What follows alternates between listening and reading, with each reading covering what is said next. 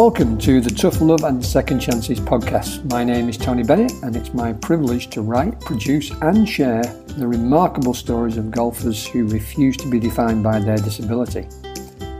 Frankly, what started out as a goal to relate the stories of a few golfers has become much more. It is said that everyone has a story, and that is true.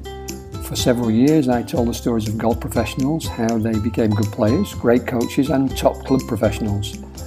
As enjoyable as this was, the words of my guests on Tough Love and Second Chances and found in the EDGA profiles supported by Ping have helped me on a journey of discovery and all the while being a much needed look into the human spirit. The openness of my guests is what makes their stories powerful, frequently revealing examples of how hope, courage, and the opportunity to express oneself through the game of golf makes for a combination that can improve and even save lives. Tony Coates is the epitome of a straight talking Aussie who's taken the cards that life has dealt him in his stride.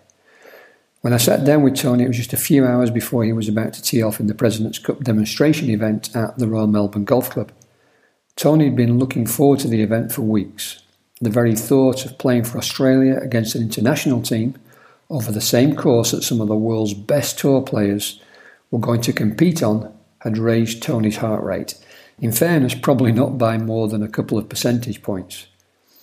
Tony is laid back, and in this short but revealing interview, I had the opportunity to get to know the man that I've enjoyed spending some time around just a little bit better. Please enjoy my conversation with Tony Coates. Okay, Tony Coates. Well, nice to be with you, and uh, you're here at the President's Cup, about to start your demonstration event. that's going to take place. 10 holes around the Royal Melbourne Golf Course. Looking forward to it? Looking forward to it immensely, yes. It's a big opportunity for us guys, and uh, especially me. Uh, the age I'm getting, these sorts of opportunities are going to run out. But You're not that old. I'm pushing nearly 62, yeah, so yeah. In golfing terms, you're starting to slow down, but yeah, it's uh, couldn't think of anything better than being here. Tell me, going back to when you first got started to play golf, you, you told me that you'd played once left-handed and once right-handed. That's before you had your accident. So, yeah, how did that happen? That you played once right-handed and once left?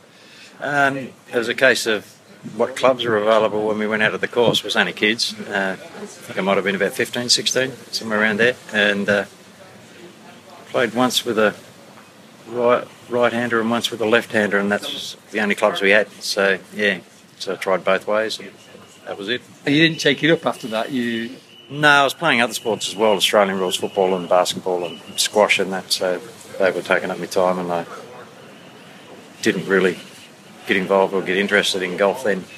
Yeah. We're a pretty sporty family?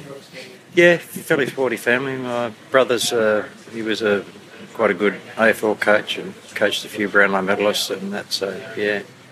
I got involved with him footy coaching at a later date, and we coached the state amateur side and, and so forth. So yeah. And so, you came back to golf after you'd had an accident. That's right. Yeah. Um, so, can you tell me a little bit about the accident? Uh, it was a car accident. Uh, ran into a pole, uh, power pole.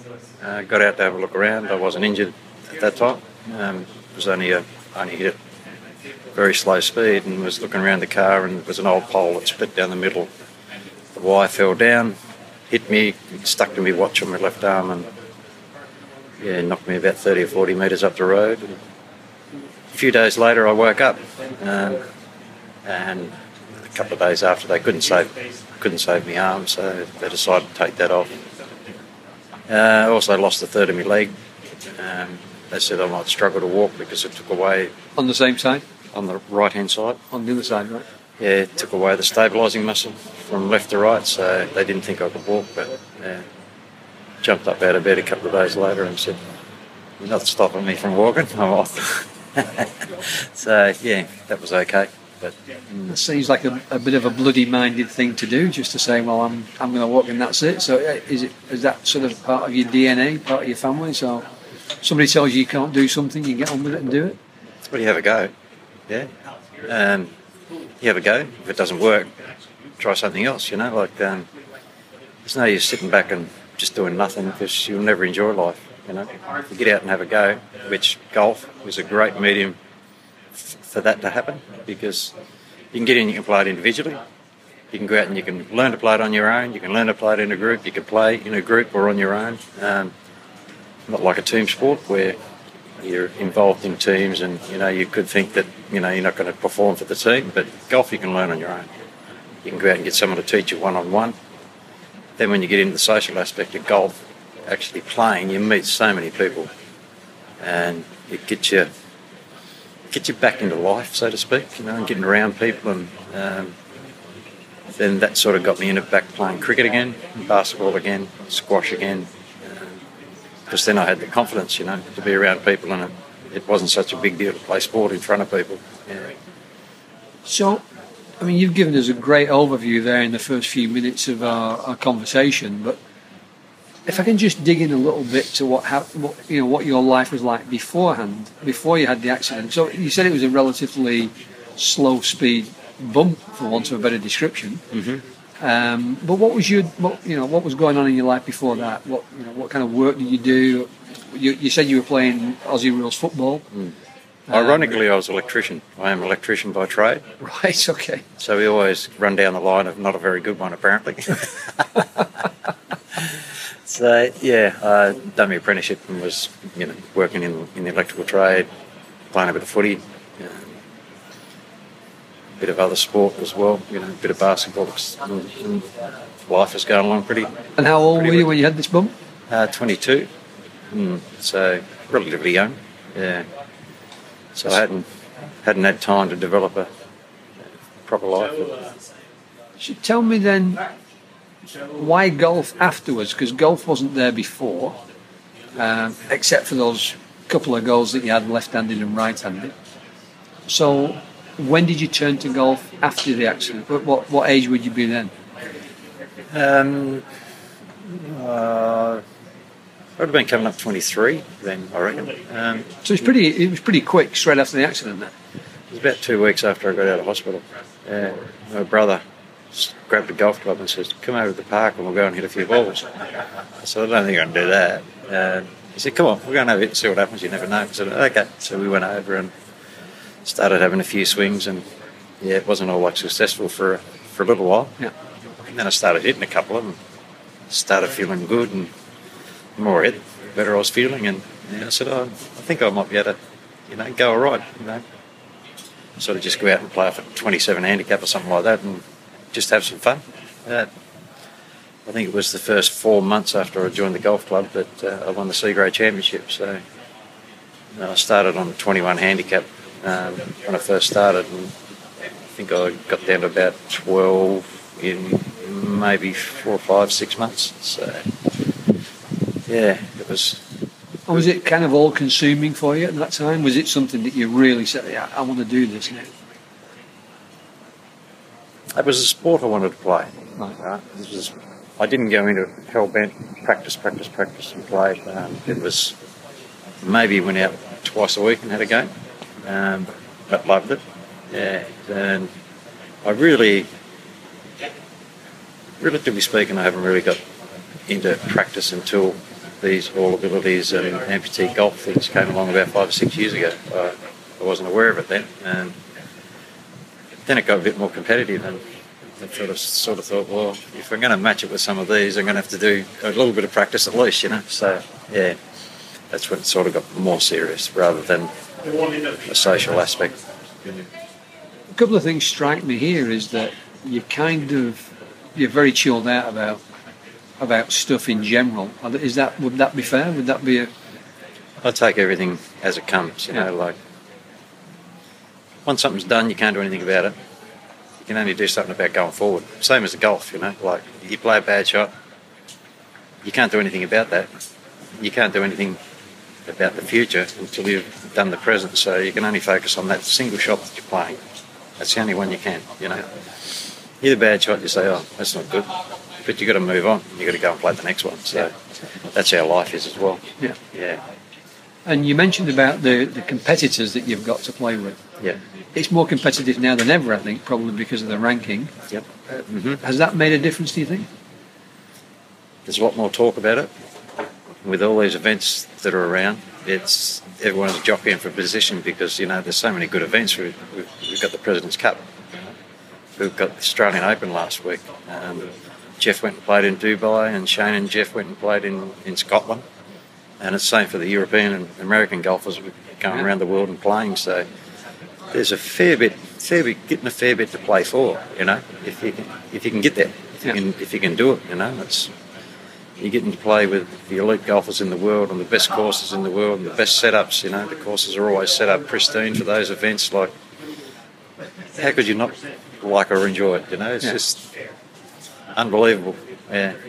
And how do you feel about because there's, there's obviously there's conversations that uh, about people playing in their own category. So leg players playing with leg players, arm playing with arm players. This is all abilities. And so, what are your thoughts on on you know how it should be set up? difficult one, isn't it? It's a difficult process, you know. Um, how can I say this without sort of being, I don't know. Um, Oh, you're an Australian, saying as it is. I th- think the able-bodied golfers, I think, have got a little bit more than the amputee guys because of physical restraints.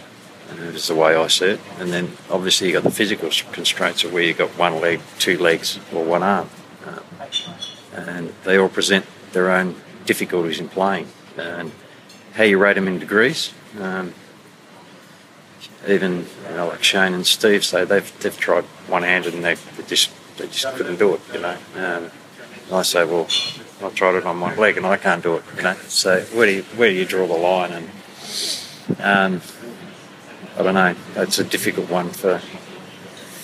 I think mind's greater than mind to sit down and and sort out how they how they go with that. But yeah, yes. This being in its infancy, there's always going to be, you know, things are going to settle down as they go along. You know, it's going to be learnt, isn't it? Absolutely. Yeah. So tell me a couple of things that, again that, that that I find really interesting is that you now say that you're getting older, 62. Mm-hmm.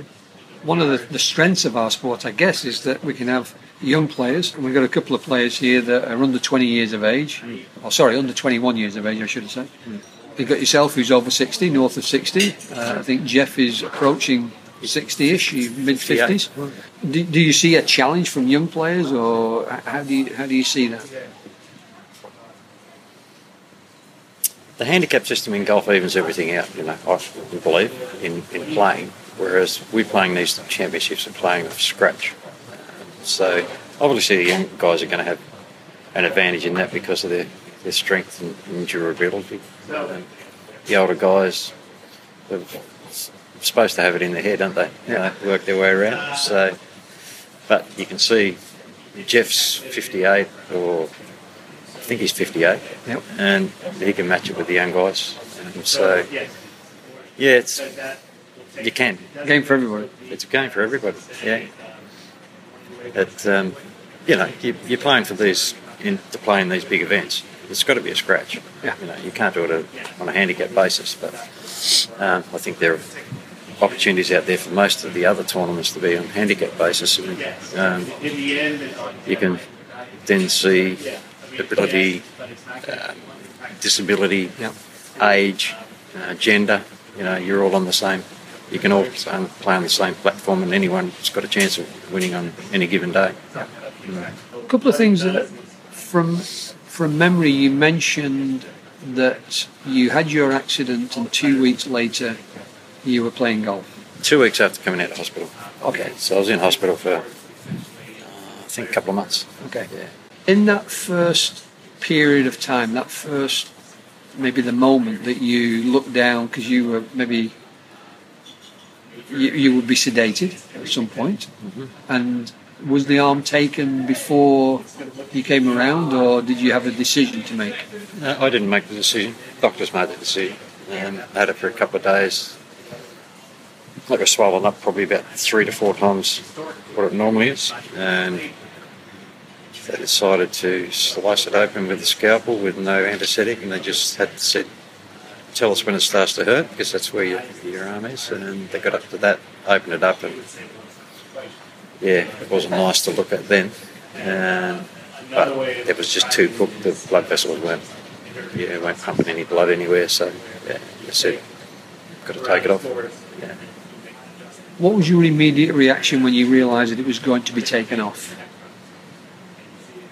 I haven't got a real lot of recollection of it, to be honest. I don't know whether I was, you know, pretty heavily sedated and didn't sort of know what was what was happening. But my only real rec- recollection was waking up without it. So they must have done it pretty quick.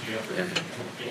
It's um, obviously uh, they have skin grafts and all that sort of stuff. So yeah. So your recollection was waking up without it. What was going through your mind then? Blank. Yeah, not really knowing what what was going to happen, what I was going to do, how I was going to do things like tying shoelaces, and Yeah. yeah, that sort of thing. You know, it's yeah, that's probably it. But it, I didn't, I didn't get angry. Yeah, and I just thought, well, I'm going to have to get on with it somehow. Yeah, so let's start now. So what advice would you give to somebody else? Because you've now come out the other side of of that. Um, what advice would you give to somebody who found themselves in a similar situation? Either you can take your pick, either at the moment when the doctor's saying this has got to come off, or at the point when you wake up and you see that the arm is no longer there. What advice would you give to them? But in the end, so it, it, Each person takes everything individually. You know? um, my best advice is what I say in a golf shot. You know, you play a bad shot, you've got ten steps to get over it. So you walk away ten steps to get over it. And I'd say in that situation, you've got a period of time to get over it and start again. And whether that's three, four, five, seven days, um, just give yourself a point where I'm going to say, righto, this has happened. I can't do anything about it, but I can do going forwards. I'd say pick yourself a time and say, this is when I'm going to start reliving life. And go from there. That'd be my best best advice, I think. That's good advice. Just a couple more questions. You've been around disabled golf now for a little while. All the, Um, you're talking about these type of events? not necessarily, no, just generally. state events? Just generally, just ge- Generally? so not necessarily about events, not necessarily about these kind of events or competitions in states. Just what you'd like to see to happen to, to golf to make it more accessible for anybody with a disability, anybody with an impairment. Depends at, at the level where you're looking to go at in all abilities, I think. You know, um, maybe more emphasis put on the net and Stableford in, in events, big big events, because um, the winning percentage of that's probably about ten percent of the field of people that can win a gross event, yeah, on any given event. So to create the interest and get the people there. Um, if they made them more emphasis on the net or the Stableford event, get them in, make them the, you know, the tier for the for the competition. But your major events, your big events, become the gross events. You know, um, state or national titles or whatever. They're they're the gross events, but the general events going around. I think yeah, more emphasis on the net and Stableford for for everyone. I think. The last question is that on Wednesday you went um, to a rehabilitation hospital. Yep. And this is something that EDGA's been promoting now for several years. Yep. That if you do any kind of event, it should also be another element to that, another part of the whole thing, which is we should be going to the rehab centres, the hospitals, the, the, the schools, etc., Yep. to be able to to have a first touch for people in the rehabilitation centre so that they can figure out that actually golf is an option. Yep. What was your experience of that uh, on Wednesday? That was good. Yeah.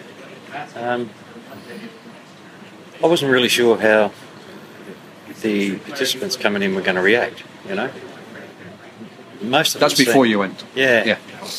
most of them seem to really enjoy it, didn't they? You know, Absolutely. Um, a little bit of skill games, and uh, I got involved with one guy in particular who had had a stroke and he couldn't use his left arm and really wanted to play golf and didn't really know how to get into it and do it. So I gave him a bit of coaching and a bit of support, and we're going to keep keep talking and. Um, yeah, getting developed, and he was absolutely stoked. You know, um, he walked away, he could hit the golf ball, and uh, and that, and yeah, that was. I felt really chuffed about that. You know, Yeah. Uh, he was a lovely young bloke. Um, and there was some guys and girls there in wheelchairs that um, could play wheelchair golf, um, and they'd hit something down and they'd get it in the ring and see the smiles on their faces. You know. Uh, because it's got to be a pretty hard life in a wheelchair all the time, and you've got nothing to do. And, and yeah, get him involved in something like that, and yeah, make them happy and find that it makes the hours of the day go quicker if you're doing something like that for them, for people like that. Yeah, it's really good. Yeah, Excellent. Well, look, Tony, thanks for the time. I know that uh, you've got to go and do a bit more practice now, get yourself ready for taking on this international team, Australia versus the, international team this afternoon. Wish you all the best with that. Hope it goes well. go Aussie. And uh, I'm, I can't say that I'm going to say go Aussie, but uh, I've got my foot in both camps here. I'm partly honorary Australian this week and partly honorary international this Yeah. week. So Yeah, I've got to stay. Uh, I've got to stay reasonably independent of the of, of both matches. But good answer. anyway, I hope you have a good one, and uh, I'm sure that you'll have a great experience. And when you look back on it, your ten holes at the President's Cup will be uh, something to remember for a long time. The highlight of my golf, yes, for sure. Right. Thanks, Tony. Thank you. My sincere thanks to our partners Ping Golf, who have made this podcast possible. Ping help golfers around the world to play their best. For more information about EDGA, please visit edgagolf.com and stay tuned for the next Tough Love and Second Chances podcast.